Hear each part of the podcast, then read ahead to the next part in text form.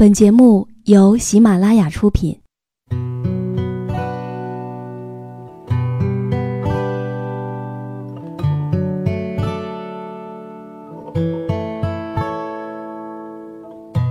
开心时，听歌入耳；伤心时，听歌入心。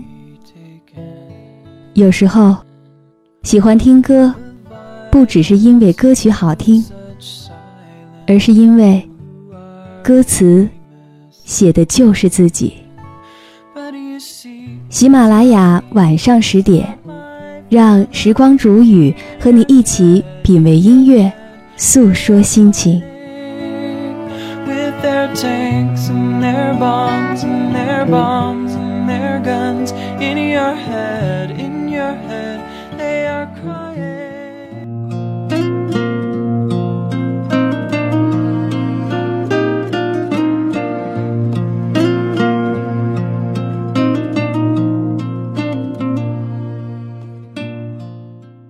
亲爱的耳朵们，今天你过得好吗？这里是喜马拉雅电台，晚上十点，欢迎你的如约到来。我是时光煮雨。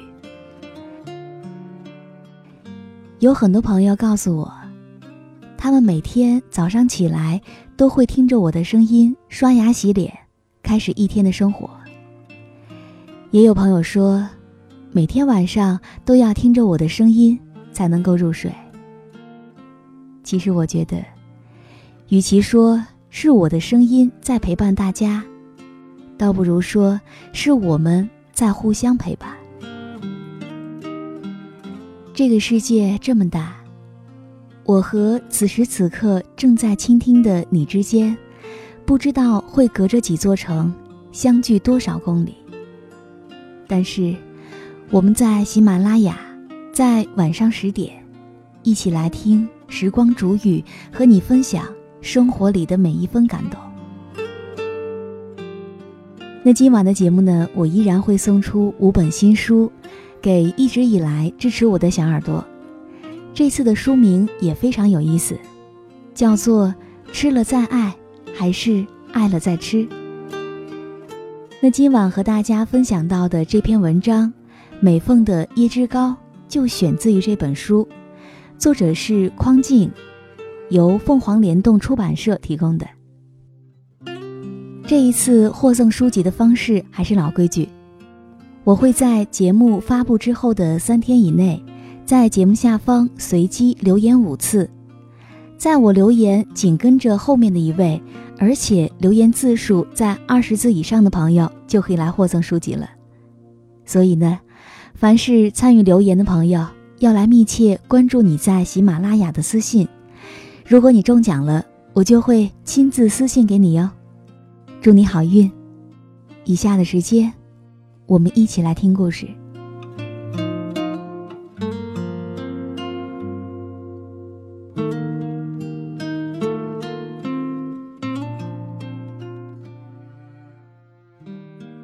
若不是心怀不轨的学长。歪解了摄影大师安德烈·科特兹的经典语录，恐怕立志要当广告模特的美凤，也不会沦落到被学校开除的地步。学摄影的学长放下闪光灯，对尚是处女且对当模特有着执念的美凤解释说：“光观察还不够，你要去感觉。”你所拍摄的对象，这句话中的感觉是指一项非常伟大的活动。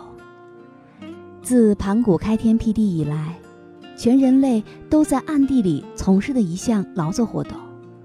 男女之事是感知世界且对世界表达敬意的伟大方式。子是连接精血，精血产生万物。当我们。具备了感觉万物的能力，才拥有了了解彼此心意的能力。这就好像是云层和云层之间的摩擦，响起雷声，落下雨点，我们才知道云的情绪。因此，我观察你是不够的，要想拍出更好的你，我就需要感觉到你。仅仅因为心怀万物而和学长感觉了一次的美凤，她是开心的。她长得本来就很好看，长胳膊长腿，就像是修长的芦苇。她的脸白如芦花，就连正常的走动。胸前都会有如晚风拂过的芦苇荡。就在学长约他第二次拍片以后，浑身每个毛孔都在散发着自信的美凤更加动人了。他开心的去他妈妈经营的一家小小的、生意却非常火爆的粤式餐馆去帮忙。连他端给客人的花旗参竹丝鸡汤的色泽，都特别像他开心时的眼眸，透着清亮。他美凤是能够成为一代名模的，只要有人乐于发现，就像是科学家孜孜不倦地在外太空探索新的星体，并且命名。他也希望。自己是一颗朝气蓬勃的新星，能上所有新闻的焦点图，也能够成为人们社交活动谈论的话题人物。但是如今，美凤在失学之后，足足花了半年的时间才重塑自信。通过让自己在妈妈餐馆里忙碌起来，才逐渐忘却半年前。发生在自己身上的悲哀故事。有人点醒他，学长那么做是在钓鱼。单纯的美凤感觉到极大的侮辱。找学长理论时，学长却推卸责任，先还说美凤在学校进行不正当的服务。后来这件事儿闹到媒体上，校方只好将美凤和学长都给开除了。美凤有一天在帮工的时候，看着炖盅看得入了迷，突然就领悟到，即使换了一种汤，底料哪怕也换了一种，汤还是汤。当客人舀起一勺放入嘴里，也依然能够追忆起他那个可人爱下厨的前女友，或者是打麻将牌品不好却包得一手好汤的老母亲。重新调剂汤料，其实并不会影响它是不是好汤，只要足够喜爱。他自以为就是这样，思路如汤底，也需要重新的调剂。哪里有什么真正的对与错呢？感觉无非也只是感觉，和人睡觉不过也只是一种感觉，而模特这条路本身。才是真理。虽然有的人路子不太对，但终究还是坚定地走上了 T 台，走得万众瞩目，走得足下生风。所以美凤她把汤勺溜进水池，然后走进大堂。她扭过心长的脖颈，对妈妈说：“她要继续拍片，要成为一代名模，就如同煲上一锅好汤。”美凤的妈妈是一个老实人。此刻，她正在用铁钩提起斩尽的白鸡，使其脱离微沸的水锅。听到这句话的时候，他油腻的手划了两下他的大围裙，回头看了一眼美凤的长胳膊长腿，都远比手中的这只鸡的翅膀、大腿和长颈要美观、要优雅。他也听不懂。模特和汤的关联性到底在哪儿？可是又不想打击女儿的积极性，于是就半软不硬的哼了一句：“好吧，出去挨宰了，回来煲汤就是。”如果你看过《爆裂鼓手》，那你一定会明白美凤此时的心情。为了成为顶级爵士乐的鼓手，安德鲁近似疯狂的练习打鼓，甚至割舍了和师傅 Fletcher 的感情和他对抗。而美凤，则抛弃了自己的成见，和很多摄影师切磋技艺。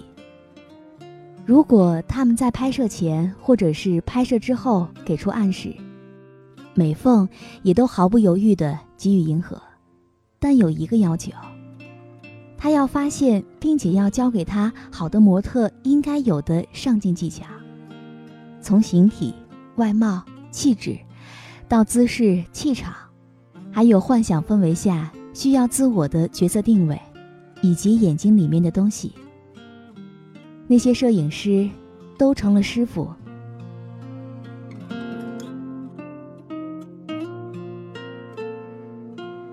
有的摄影师甚至毫不忌惮地向他发出性邀请，美凤都欣然答应了。事到如今，他认为和摄影师发生这样的事情。也算是稀松平常，就好像演员不是演员，是一件艺术品，只有导演才能够决定这件艺术品最终完成后的模样。导演和演员在一起，那叫做天作之合；而摄影师和模特在一起，也是天经地义的。再后来，美凤就找了一条野路子，通过摄影师。认识了一些品牌广告主，并结识了她的男朋友阿坤。阿坤也是一个摄影师，在他的帮助下，美凤逐渐可以接到一些零零散散的小活。到现在，说白了，美凤也就算是一个野生的模特。但这种套路的好处就是不用挂靠在哪家经纪公司底下，保证了财务的绝对自由。阿坤一向打扮干净，他钟爱的是搭配格子衬衫和羊毛背心，很少使用香水。他的指甲修剪成方方正正的形状，看起来是一个极为正经以及比较正直的男人。在一次给 Kitty 主题的蛋糕店的拍摄工作结束以后，他极力夸奖美凤穿的粉红色比基尼套装十分迷人。然后他也提出了要求，但那是在邀请他拍摄个人写真之前，询问他是否可以做他的女朋友之后。其实横下心来的美凤。并不是很在意这些事情的先后顺序，甚至他也很诧异，居然会有摄影师向他发出要确定双方关系的信号。如果说事情真的就朝这个方向来发展，那美凤真的是要喜极而泣的，因为阿坤对她很好，他的事业也在一点一点的上升。像极了美丰妈妈亲手发明的港式奶茶升级之后的魔鬼鸳鸯奶茶。只要将鸳鸯奶茶倒入骷髅头形状的容器，再放进盛满冰块的铁桶里，就会有烟雾一点一点的盘旋上升。阿坤又很精明，每当店里有慕名而来的大明星到访，他都会帮着美丰妈妈和明星合影。在美凤和阿坤分手之后，总是在店里就着他妈妈做的很受欢迎的椰汁糕，再配上魔鬼鸳鸯奶茶，盯着骷髅头追忆一些事情，有关阿坤，有关摄影。其实他们分手是因为一件事情。出于欣赏，阿坤介绍了他的好朋友给美凤拍上一些私房照。美凤到现场换好了衣服，不料却发现那位摄影师下半身没有穿裤子。那位摄影师还笑着说：“这是阿坤安排的。”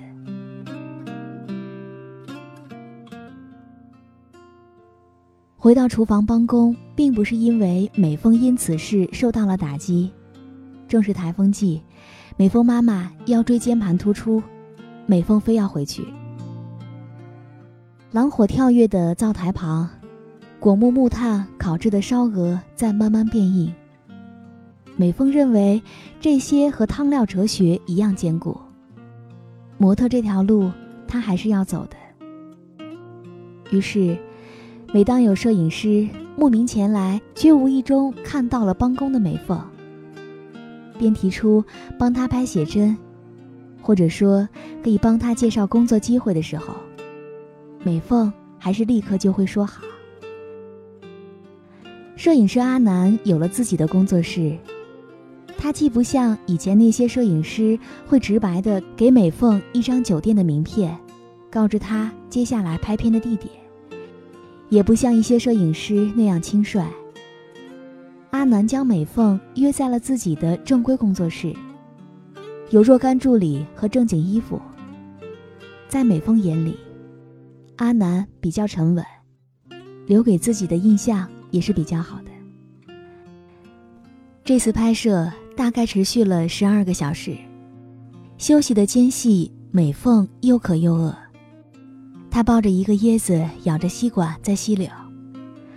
大概是少女的喉咙上下抖动，以及脖颈间汗液滑落营造出的性感氛围。阿南递过来一张纸巾，问美凤要不要尝试下一次写真。没有助理，而且。更加大胆，这有什么问题呢？美凤这样反问阿南的同时，也在心里质问自己。大不了还是那些事情，只是这样邀请比较好听一些。但是，不能再像上次那样傻傻的确定关系了。只要能学到东西，拿到资源，他能教会我一些东西，就是好的。乐意和真心喜欢，都是可遇不可求的。但明魔之路是不容更改的。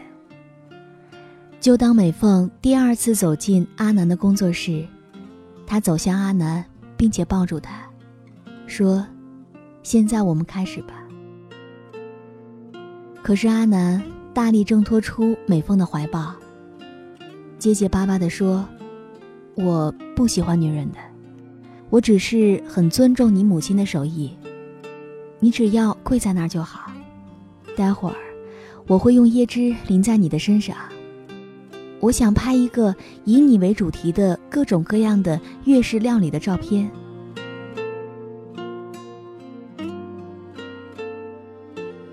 就这样轻伏在地上，美凤侧脸贴地，轻舒了一口气。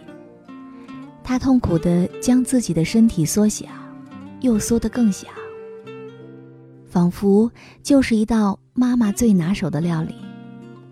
与其说那是一块蘸满了浓香椰汁的椰汁糕，不如说更像是一只煲汤前矮仔的白鸡。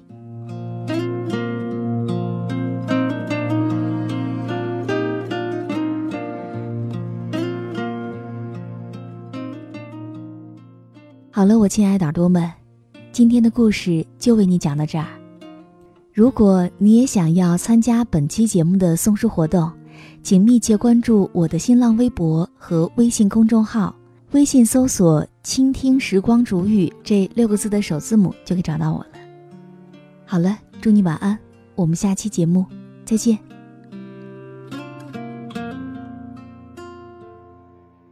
喜马拉雅。听，我想听。